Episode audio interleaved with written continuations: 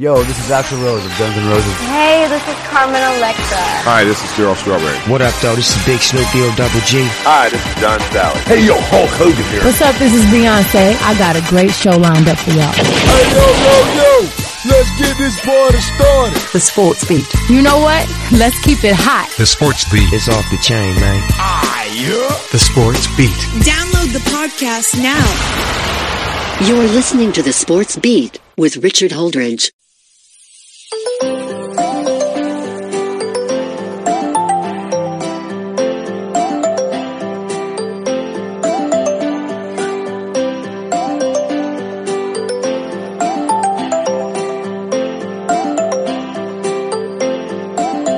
Welcome everybody to another episode of the Sports Beat with Richard Holdridge. How you doing on this Tuesday? I'm excited to be here. Just a reminder that you are listening to us on WQEE 99.1 FM The Key from 5 to 6 p.m.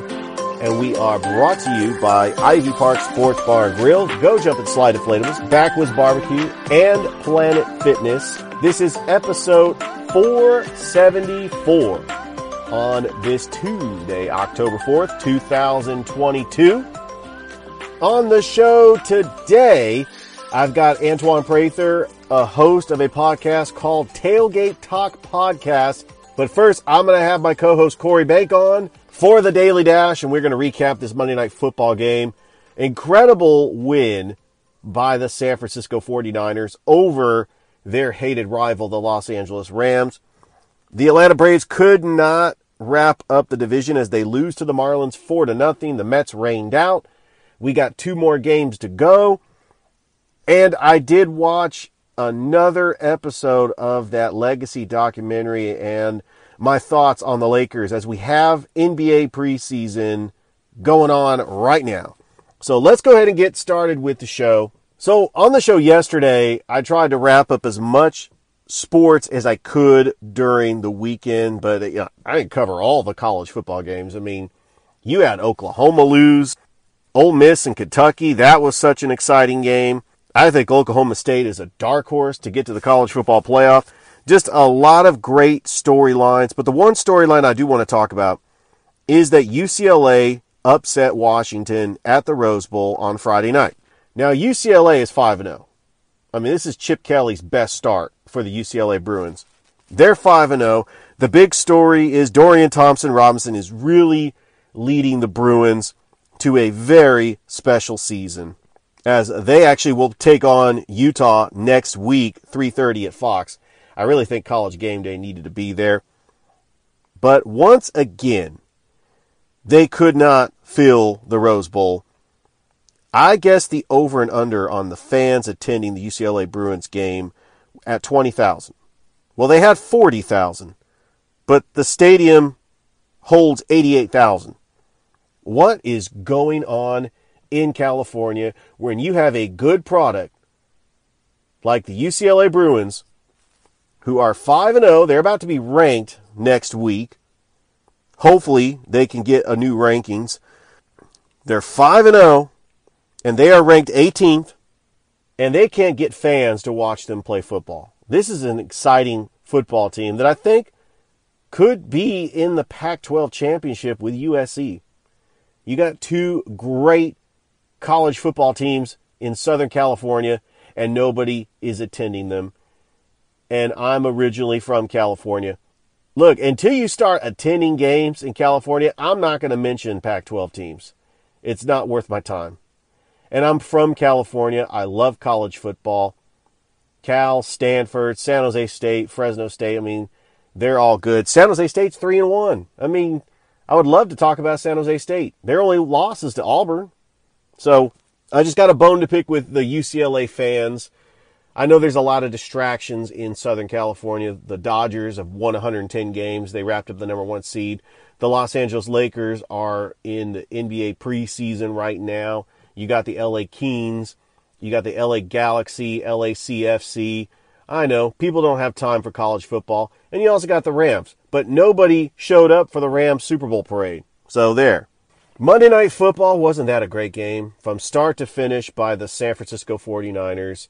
They have beaten the Los Angeles Rams seven straight times in the regular season. This was a game where the defense for the 49ers stepped up. They put pressure on Matthew Stafford all game.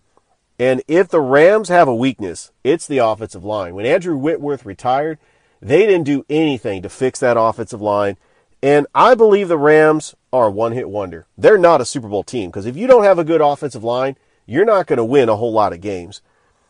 I mean, Cooper Kupp is going to win games for the Rams. I thought he was going to have 20 catches. I seriously thought that he was going to be the only offensive weapon for the Rams. Allen Robinson was a complete no show. Joe Buck and Troy Aikman were getting all giddy about Odell Beckham joining the team in week 10. Well, the Rams have to have a winning record and actually make the playoff hunt in order for Odell Beckham Jr. to come back to this team. I don't think they're a playoff team. I mean, they are bad. Matthew Stafford was sacked seven times. They could not get the run game going. They only averaged three yards a carry. My thing was, if it wasn't for the pick six by Talanoa Hufanga, who's becoming a star for the 49ers, he had a pick six to ice the game to put the Niners up 24 to 9. It was 17 to 9. I kept saying, put this team away. I thought that Kyle Shanahan was a little bit conservative. He had a first and goal at the one, he decided to go for the field goal. Robbie Gould missed a 42 yard field goal. That field goal would have put them up 20 to 9. I started getting nervous when it was just 17 to 9 in the fourth quarter because I thought that the Rams were good enough to make that comeback. And Cooper Kupp had 14 receptions and he was their offense. Aaron Donald was in the backfield just about every time. I was hoping the Niners would just avoid him.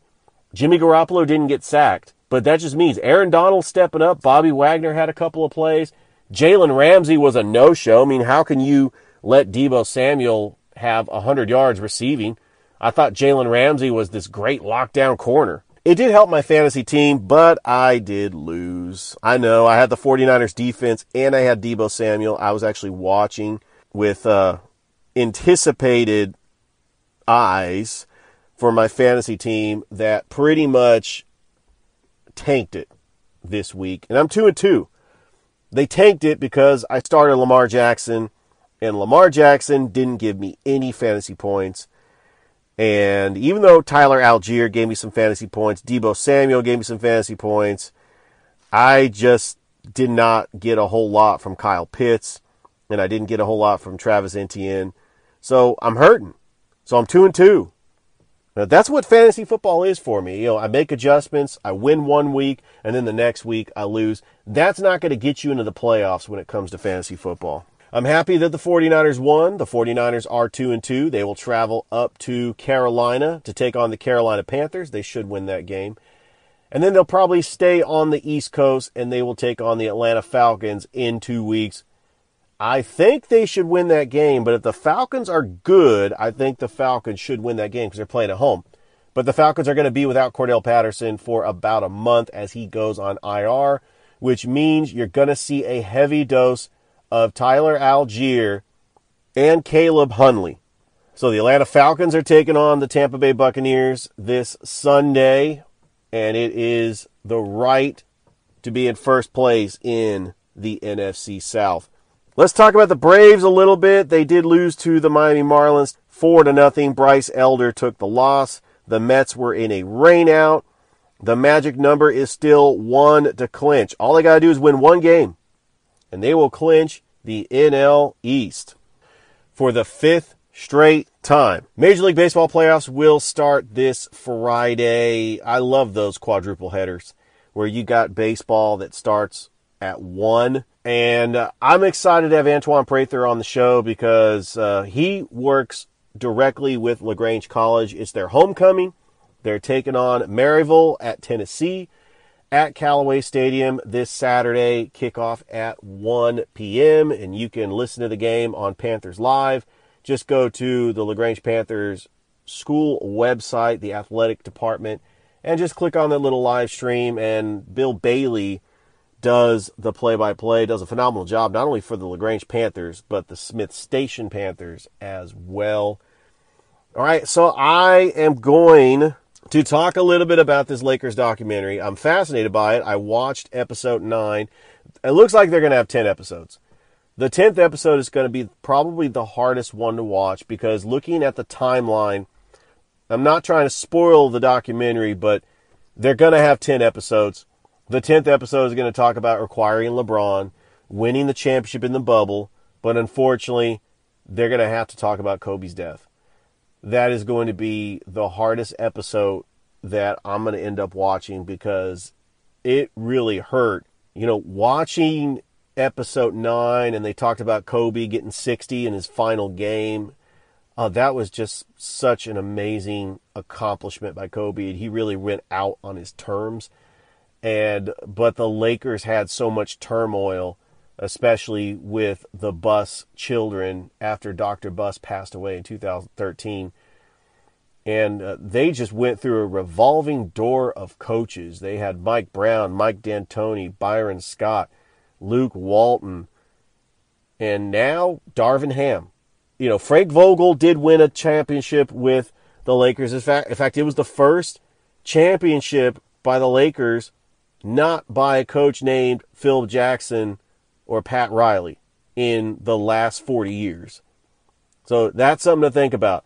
That Frank Vogel did win a championship in the bubble even though I still don't count that championship. I mean, that was completely unfair to have LeBron and AD with four months off, they just bulldozed through everybody inside the bubble. But I'm interested to see episode 10. I just, I just got to prepare myself for uh, Kobe's death. That is going to be very hard to watch, and it's going to be emotional. It, it's going to be one of those episodes where you're going to have to break out the tissues. All right, NBA preseason. Who here is excited about the Hawks? I wish I could get Rodney Pierre-Paul on the show. You know, he was one of my first guests, and he is a huge Atlanta Hawks fan. I mean, I know Justin Dale's going to be on the show tomorrow. We could talk a little bit about the Atlanta Hawks. He's a Hawks fan. I'm a Hawks fan. I went to my first Hawks game in 2006. Back when they had Josh Smith, Joe Johnson. They didn't quite have Al Horford yet. He didn't get there till 2007. The Hawks were building something special. They had that core of Al Horford, Joe Johnson, Josh Smith, and Marvin Williams. I know that he wasn't a complete bust. There was one year he averaged 14 points a game. You just think he's a bust because they picked him ahead of Chris Paul. And Chris Paul wanted to come to Atlanta. But the Atlanta Hawks had a great run for a decade where they made the playoffs from 2008 to 2017 and they look good doing it. Now this year, I really like their starting five. Trae Young, DeJounte Murray in the backcourt. DeAndre Hunter, he's going to be the X factor. I think he's going to be that two way player that could surprise some people. John Collins is your third option. Yes, please sign me up for that. And then you got Clint Capela. And then on the bench, you can have Onyeka Okongwu. And then you could get Mo Harkless. You can get Jalen Johnson, Sharife Cooper. You know, they could probably develop. And I know that the biggest question mark for the Atlanta Hawks is can Nate McMillan actually develop young players and young rookies? Because you do have AJ Griffin that is the rookie, and I'm wondering how much playing time he's going to get. But I'm excited about the Atlanta Hawks season. I'm going to say they're going to be a fourth seed. If you look at the East, you have the Milwaukee Bucks, the Boston Celtics. I think that Brooklyn, if they have a healthy Kyrie and KD, and Ben Simmons comes back for a full season, I think that Brooklyn can be a good team. The Sixers with Joel Embiid and James Harden, that's four teams right there. So, I mean, how can the Hawks try to get that fourth seed? If they do, you're going to have a very tough fifth seed. The East is stacked. I've said on this show before, I believe the Eastern Conference is a lot stronger than the Western Conference. Hey, the NHL starts October the 11th, and I know the past couple of years on this podcast, I have not talked about the NHL because we don't have an NHL team in Atlanta. Well, I actually was scrolling through my phone and I saw that former NHL player Anson Carter wants to bring an NHL team to Atlanta. Well, good luck with that one because the Thrashers left in 2011, the Atlanta Flames left in 1980. The Atlanta market had two NHL teams and they could not hang on to them. It was a very dark day in Atlanta history when the Spirit Group sold the team to True North Sports. And once that happened, and they moved the team to Winnipeg. I was completely stunned because I thought the Thrashers actually had a decent team if if they had health. I mean, because I like the young players of Evander Kane and Zach Bogosian. I really liked Andrew Ladd. I liked Dustin Byfuglien. I really didn't want them to trade away Ilya Kovalchuk. I thought that Ilya Kovalchuk was the greatest Atlanta Thrasher ever. And then they also had Marian Hossa, who went on to play for the Chicago Blackhawks. The Atlanta Thrashers actually were a very excited team. I went to several games. I saw them at Phillips Arena when they played the Pittsburgh Penguins, and I got to see Sidney Crosby. And I never got to see the Atlanta Thrashers play the San Jose Sharks. You know, because one is in the Western Conference and one's in the Eastern Conference. They don't play each other every year in the same home ice. Sometimes they alternate every two years. So I'm here to tell you that I do miss the Thrashers. I miss them a lot. If we had an NHL team to root for, maybe the Nashville Predators, maybe the Carolina Hurricanes, possibly the Tampa Bay Lightning. But it's the Colorado Avalanche's Stanley Cup to defend this year. And I'm looking forward to the NHL season. I love hockey. I'll talk River Dragons hockey on this podcast as much as possible. Hoping to get some River Dragons on as well. Well, we have had a jam packed show so far. I love doing this show. Uh, don't forget that I'm going to have Corey Bank on for the Daily Dash. In a few, we are going to recap that Monday night football game between the San Francisco 49ers and the Los Angeles Rams. And then I'm going to continue having Corey Bank on for the Daily Dash. On Wednesdays, we make college football picks. Thursday, we're going to make NFL picks. And then, of course, the Friday show is the high school football preview review show for week eight. And now it's that time on the show where you voted for it on Twitter. I give you the Sports Beats high school game of the week for week eight. It is Brookstone versus St. Anne Pacelli at Max Strong Stadium. It is the battle for the Brucelli jug. St. Anne Pacelli is 5 and 1 on the season. Brookstone is 3 and 2. It is always a great matchup when these two teams play. St. Anne beat Brookstone last year to take the Brucelli jug back home to Dimal Field. And now it's going to be at Max Strong Stadium, which is going to be unbelievable. One matchup that I love about this, you got two talented play-by-play announcers, Dave Plata for St. Anne versus Scott Miller for Brookstone. I kind of wish that they could just call the game together. That would be awesome. You remember that movie BASEketball when Al Michaels and Bob Costas were calling the games together? Yeah, kind of like that. All right, I think it's time to bring Corey, my broadcast partner and co-host, on the show for the Daily Dash. You don't want to miss it. We will be right back with Corey. Welcome back to the Daily Dash. I've got my broadcast partner and co host, Corey Bank, on the show. We are going to recap that Monday Night Football game last night between the San Francisco 49ers and the Los Angeles Rams. The 49ers get the victory in the NFC Championship rematch. Corey, how are you doing? Doing fantastic, Richard. It has been a fantastic night. You know I'm a 49ers fan. You know anytime they could beat their hated rival the Rams. It is personal. That was a dominant performance by the 49ers defense, kept the Rams out of the end zone, and just an incredible performance. And Corey, here's all the defensive players that were out for the 49ers. This what tells you how good that defense is. Javon Kinlaw, Arik Armstead, Azeez Al-Shaair, Jason Verrett, Jimmy Ward. That's five starters that were out for the 49ers defense. And yet they still put up that type of performance against the defending Super Bowl champions. That's incredible. When you have five starters, every one of them being dynamic like that, that doesn't happen every day, Richard. And, and I know that Cooper Kupp did get his catches. You know, Corey, I actually thought Cooper Kupp was going to get like 20 catches because Matthew Stafford threw to his security blanket. Aaron Donald actually wreaked havoc in the backfield. Jimmy Garoppolo was not sacked once. I was completely shocked because they were without their left tackle, Trent Williams. And Jimmy Garoppolo, you know, he was under duress a little bit. Aaron Donald, you got two special players for the Rams, Aaron Donald and Cooper Kupp. But that's about it. I kind of feel, correct me if I'm wrong, Corey, I'm starting to feel like the Rams are not the same team they were that won the Super Bowl last year. Their offensive line is in shambles. When Andrew Whitworth retired, they did not do anything to fix that offensive line, and that was the difference in the game. It sure is because Andrew Whitworth last year was the anchor of the offensive line, and he was their stalwart at that position on the offensive line. But in this game, Richard, I mean, the Rams, they were led by their quarterback, Matt Stafford. He did go 32 of 48 for 254, and he threw an interception. But the Rams in this game, the rushing attack were led by running back Darrell Henderson. And the, here's the stat in this game, Richard. That defensive line on the 49ers wreaked havoc in the backfield so much that they only allowed seven carries for 27 yards. Wow. What can I say about those linebackers stepping up? What can I say about the defensive line?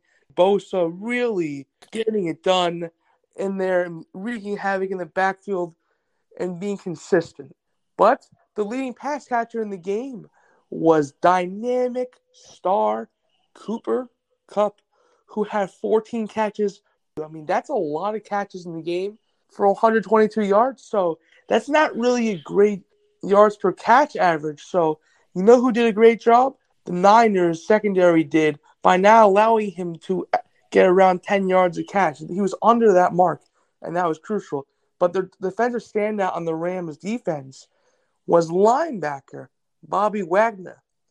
He's going to be an all pro this year, probably again this year. But the guy on that side of the ball, he's had a Hall of Fame career indeed. But your victorious 49ers were led by quarterback Jimmy Garoppolo. He went 16 to 27 for 239, a touchdown. Definitely a kind of day where Jimmy G was managing that offense, a game manager indeed. Their leading rusher in the game, Jeffrey Wilson, he did a decent job rushing the rock in the game. 18 carries for 74 yards and a touchdown. But the standout pass catcher of the game was your dynamic, explosive playmaker, Deebo Samuel, who had six catches, 115 yards, and a touchdown. Looking for Deebo to have so far this year, he hasn't really had a game where he had a standout game like this, and this is the game that he needed to have when they um, got a guy like this because he is your Swiss Army knife like player. When you can line up in the slot and go do end arounds, when you put him at the running back position, running between the tackles, and when you get him on the outside and you're able to throw the ball to him, the guy is a physical specimen on that side. But the defensive side of the ball, was a guy. He stepped up with those five guys being injured. A guy who really did was your outside linebacker, Dre Greenlaw. In my mind, this is who I'm giving the player of the game honors to. He was absolutely stout, incredible, roaming sideline to sideline in coverage and filling those gaps so that the likes of running back Darrell Henderson could not rush that football. In regards to Dre Greenlaw, he had 12 tackles in the game, Richard, and you have to be proud of that performance. He is the player of the game in my mind. Absolutely. 49ers get the win 24 to 9 over the Los Angeles Rams. Both teams are 2 and 2. The Rams will take on the Dallas Cowboys next week. The 49ers will travel up to Charlotte, North Carolina to take on the Carolina Panthers. And then in 2 weeks, Get ready for the Kyle Shanahan Bowl, the 49ers and the Falcons. I believe the 49ers are going to stay on the East Coast and they will reach Atlanta for the first time since 2016. I'm excited about that game. I'm going to have Justin Dale on the show. We're going to preview that. He is a lifelong Atlanta Falcons fan. I'm a lifelong 49ers fan. There's going to be some bad blood in that interview. I'm telling you, but I'm dubbing that the Kyle Shanahan Bowl. Uh, I think this defense for the 49ers can only get better everybody will remember the name Talanoa Hufanga with that pick six that sealed the deal for the 49ers. It was a really close game, Corey. I actually thought that the 49ers could not put the Rams away. And I thought down 17 to 9, I thought that Matthew Stafford was going to lead the Rams back. but it was just too much defense, and they kept him out of the end zone. And what a great win for the 49ers. Hufanga, I'm going to tell you a guy that I see so many similarities from in the way he plays, the way they have him blitz coming off the ball, the way he is so physical as a defensive back.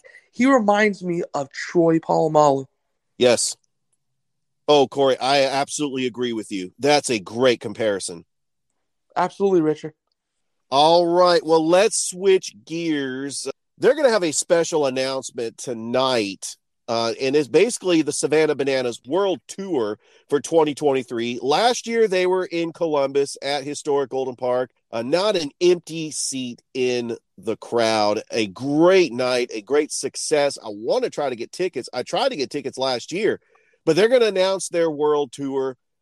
Fingers crossed they come back to Columbus. Uh, have you heard of the Savannah Bananas and Banana Ball, Corey? The Savannah Bananas are pretty much baseball's Harlem Globetrotters. I've seen the way they really conduct it, very entertaining with their antics on the baseball field. Like some of the antics they do is they have the pitcher with the stilts. You know, they play um, the party animals. Uh, the party animals uh, player comes up to bat with his baseball bat on fire banana ball is just so quick and you know if a fan catches it in the stands it's an out it, it's just incredible i watched it on espn plus when they came to columbus back in april. I expect columbus to be one of the host cities. I i actually am going to try to get tickets this time. I cannot wait for that announcement. It's going to be today later this afternoon. So looking forward to it. Corey as always thank you so much just for being on for the Daily Dash. Uh, I will catch you tomorrow as we're going to make our college football picks. I know that I'm excited about that segment of the Daily Dash tomorrow. Absolutely, Richard. It's always a great time calling these picks with you and the recap sports. It's a passion of mine always. Thank you for having me on again. All right, that was my broadcast partner and co-host Corey Bank for the Daily Dash. And don't go anywhere. We're going to be right back with Antoine Prather, host of a podcast called Tailgate Talk Podcast. We are going to talk everything Troup County LaGrange sports related. You don't want to miss it. We'll be back. Welcome back to the show. And on the show today, I've got Antoine Prather. He is a host of a podcast called Tailgate Talk Podcast. He covers everything Troup County related. And Antoine, times have been really good for all the high schools in Troup County. What's going on with you today? Things are going good. Things are going good, Richard. Good to be back on. Absolutely. Glad to have you back on. Let's start with the number one team in the region. They're number one on my top 10 list, the Troup County Tigers. 6 and 0. I actually was in attendance at Callaway Stadium on Thursday night. They had a rare five o'clock kickoff time, and Troup County was able to get the victory over North Clayton 63 to nothing. Antoine, all I saw in that game was complete dominance. Teo Todd looked just as good as advertised. I heard that he is just a dynamic player, but he's also a great passer with the football. Uh, what is your impressions of Troup County so far, being six and zero, and now in the driver's seat in their region when it comes state playoff time. I feel, I mean, they, they've definitely set themselves up, uh, you know, looking as the, so far, thus far in the season, as the region favorites to take this region. You this is a tough region here. I mean, you got five, six teams vying for four spots. And with troops starting out the year beating Whitewater, then coming back, I mean, Starrs Mills to start off their region schedule. I mean, right now, I mean, you feel like they're the team to beat in this region. And I think that the team that could stand in their way is the Lions of Trinity Christian out of Sharpsburg. In fact, Troup County will take them on the second to last game of the season, October the 28th at Callaway Stadium. That is going to be a massive game between the Trinity Christian Lions and the Troup County Tigers. Looking at the remaining of their schedule, they're 6 and 0. They play Riverdale this Friday. They go to Fayetteville to take on Fayette County. These are considered what you would consider the bottom of the region. Trinity Christian is still undefeated in the region, even though they're four and two. That is going to be a tough matchup for the Troup County Tigers. And then the finale, anything could happen in a crosstown rivalry game. They take on LaGrange on Friday, November the 4th. I mean, so yes, Troup County is the favorite, but when you look at a player like Teo Todd, he's only a junior. He's only going to get better. What is the ceiling for Teo Todd? I mean, the sky's the limit. I mean, he's been doing this since his freshman year. Um, I mean, and you've seen the progression year after year, you know, from the time he was a freshman. I mean, he's been a dynamic runner, and now you've seen him in his junior year being able to put it together through the air um, on a consistent basis. So, I mean, he's he's definitely a guy who can do it all, do it on the ground, and also be able to do it on the air. And I think that's as Teo Todd goes. That's how that's how the Troup Tigers go. And so you've been able to see them be very, very dominant thus far this season. Now let's talk about Lagrange because I know that they're under the shadow of Troup County, four and two on the season, and they have an impressive four and two record after they started three and zero. Oh. They're one and two in region play, but those two losses, they had two very close games. A one point loss to Stars Mill when Stars Mill decided to go for it for a two point conversion in overtime, and then they lose to Whitewater on the road 29 to 21. But they did bounce back last Thursday night and got the win over Riverdale 28 to 14. Antoine, that was a very unusual circumstance at Callaway Stadium. We had a doubleheader with a five o'clock kickoff for Troup County, and I was in attendance for that game, you know, because I just got off work, and the Troup County fans were on the visitor side of the bleachers, and then the Lagrange side was completely blocked off and that was like the quickest high school football game I've ever been to. It it lasted an hour and a half. It ended at six thirty. Lagrange kicked things off at eight o'clock, but you know because of the circumstances of Hurricane Ian, they wanted to move all the games to Thursday because they weren't sure about the weather on Friday. But what was your impression just about an incredible night in Lagrange, having two high schools that were uh, taking on region opponents? With LaGrange beating Riverdale 28 to 14 and winning their first game in region play. Yeah, it was it was quite a unique situation there. I mean, as you stated, I mean, you had the Troup game going on beforehand, but on the other sideline, you had all the Lagrange stuff up because it was a supposed to be a Lagrange home game to follow. Um, with Troup moving their game till Thursday from Friday, so I mean, yeah, very very unique uh, situation there at Callaway Stadium. Um, something we don't see often here with the five o'clock start and also that eight o'clock start for Lagrange. But as far as the game, I mean, an, an impressive game for Lagrange. You know, you know they were zero oh two going into that game against Riverdale, so you they kind of had their backs against the wall, and they responded with a big 28-14 win over Riverdale. So good job by the Grangers on Thursday night. And they take on North Clayton at Callaway Stadium this Friday night on the 21st of Friday, they'll have a bye as they prepare for Trinity Christian. That is going to be a very tough game for LaGrange. And then they end the season taking on Fayette County and then Troup County. And I think Antoine, that could determine Lagrange's playoff fate because you, like you said, only the top four teams are getting into the playoffs. If you look at the standings right now, you got Trinity Christian three and zero, oh, Troup County three and zero, oh, Whitewater is two and one, Riverdale is two and two, but although I think Stars Mill is going to try to push their way back into the playoffs, they're one and two, along with Lagrange. That could be a very huge tiebreaker. Lagrange knows from this point on it's must win in every single game, and that game against Trinity Christian could be huge. It could determine whether or not the Grangers make it into the playoffs.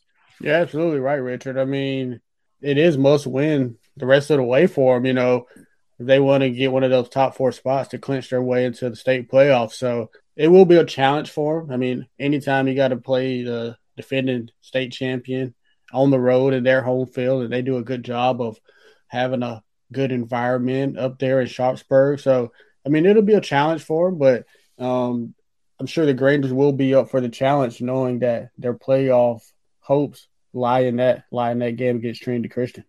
I had the privilege of seeing Lagrange early on this season when they took on Smith Station. I was calling the Lagrange Smith Station game.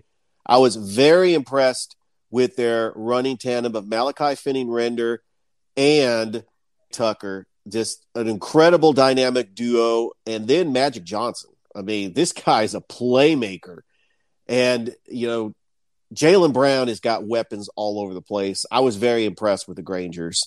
Uh, but what has impressed you so far? And can LaGrange get back to their glory days from the early 2000s when they were winning state championships and and uh, competing at the state level just about every year in the early 2000s? Yeah, and I feel like that's something Coach Matt Napier is definitely trying to, you know, rekindle there as far as the Granger Nation. Um, you know, speaking of the the talent the guys have on offense, talking about AJ Tucker. Uh, unfortunately, Malachi Render he is out for the season with a collarbone injury.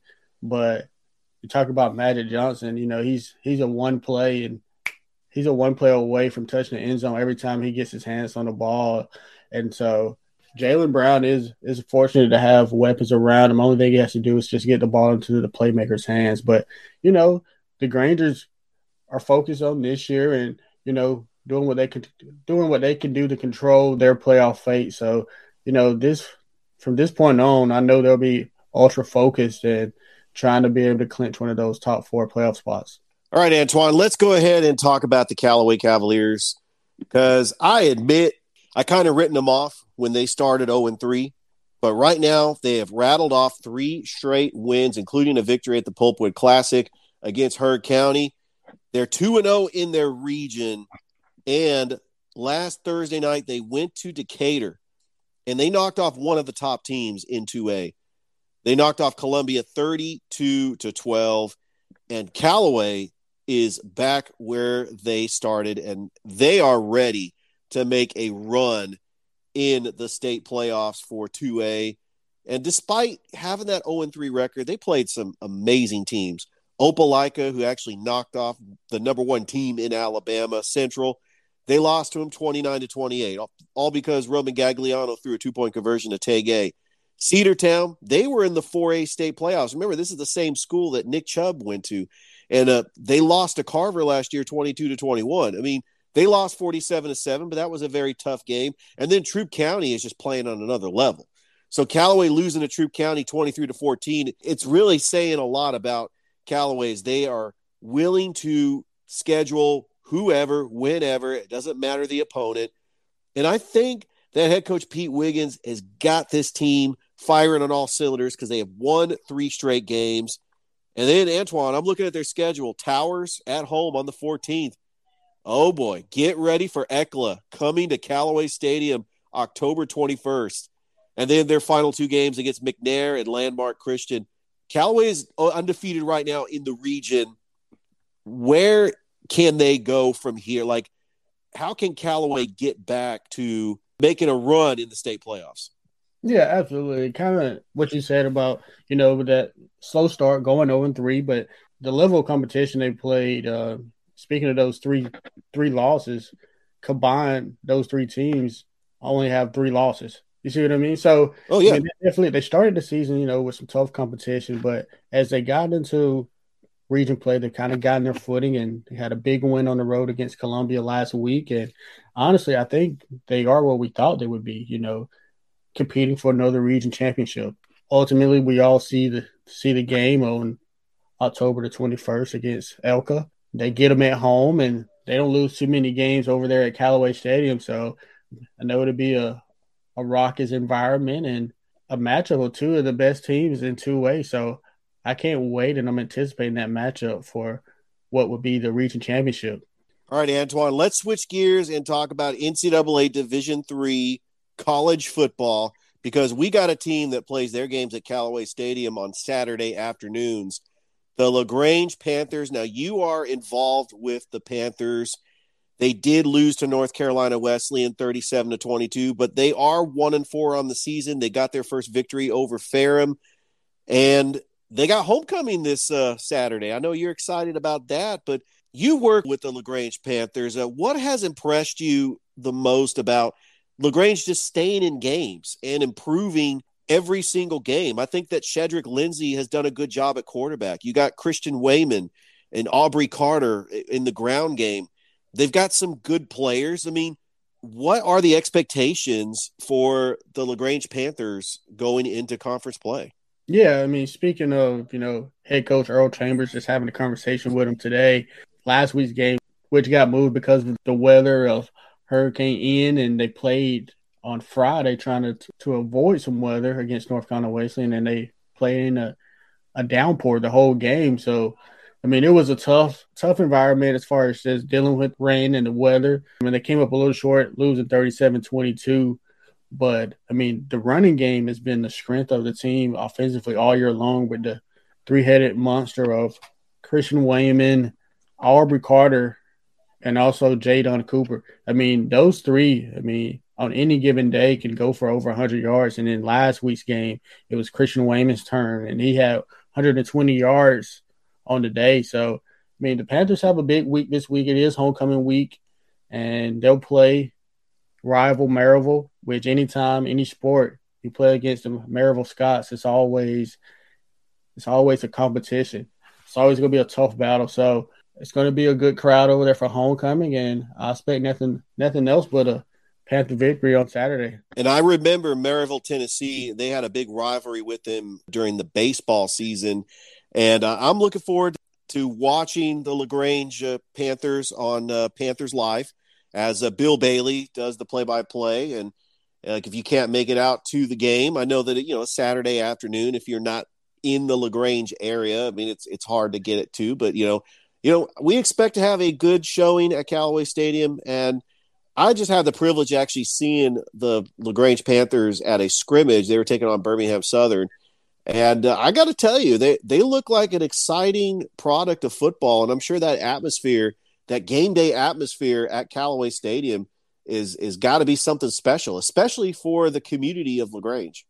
It is, it is, and like I said, it's Coach Chambers and his staff. They're still dealing with a, a young group here. Um, had a lot of freshmen last year that took their bumps and bruises, but this year, you know, you can see the progressions along the offense and defensive side of balls, and there there are a couple plays here in each one of these games of having some of those losses turn into victory. So they're on the cusp of something special here, and they're just trying to get over that hump and uh, get a get a victory. And I look forward to seeing them put on the show when they play Maryville on Saturday. You're involved in Lagrange athletics. I really I love basketball. I'm a huge basketball fan. I wanted to try to go out to Mariotti Gymnasium to see the Lagrange Panthers in action, and they have an incredible schedule. I think I think this is an exhibition game. November third, they play Mercer. Mm-hmm. And then they play Kennesaw State. I mean, I think that is a true game. It's not considered an exhibition, but you're you're involved with Lagrange. What is that game day atmosphere at Mariotti Gymnasium when the when the Panthers are, are in action, and the yeah. lady and the Lady Panthers for that matter too? Yeah, so I'm not sure if you've ever been to a game over at Mariotti, but it is a it is one of those smaller gyms, and when you when you get the students in there and you get it packed in there, it can truly be a, a home court advantage. And it gets loud and it can be a little a little raucous in there. So it's a very good environment when you talk about small college Division three basketball. And Coach Kendall Wallace on the men's side and Coach Jason Jones on the women's side. They do a great job, and expectations for the both of them will be high heading into their basketball season. They start practice on October the fifteenth, so they're they're both just kind of anticipating getting practice going and uh, getting ready for this upcoming seasons. Now, I remember they had an outstanding player last year. He was a six-five forward from Dallas, Kyle Brown. Do you remember that player?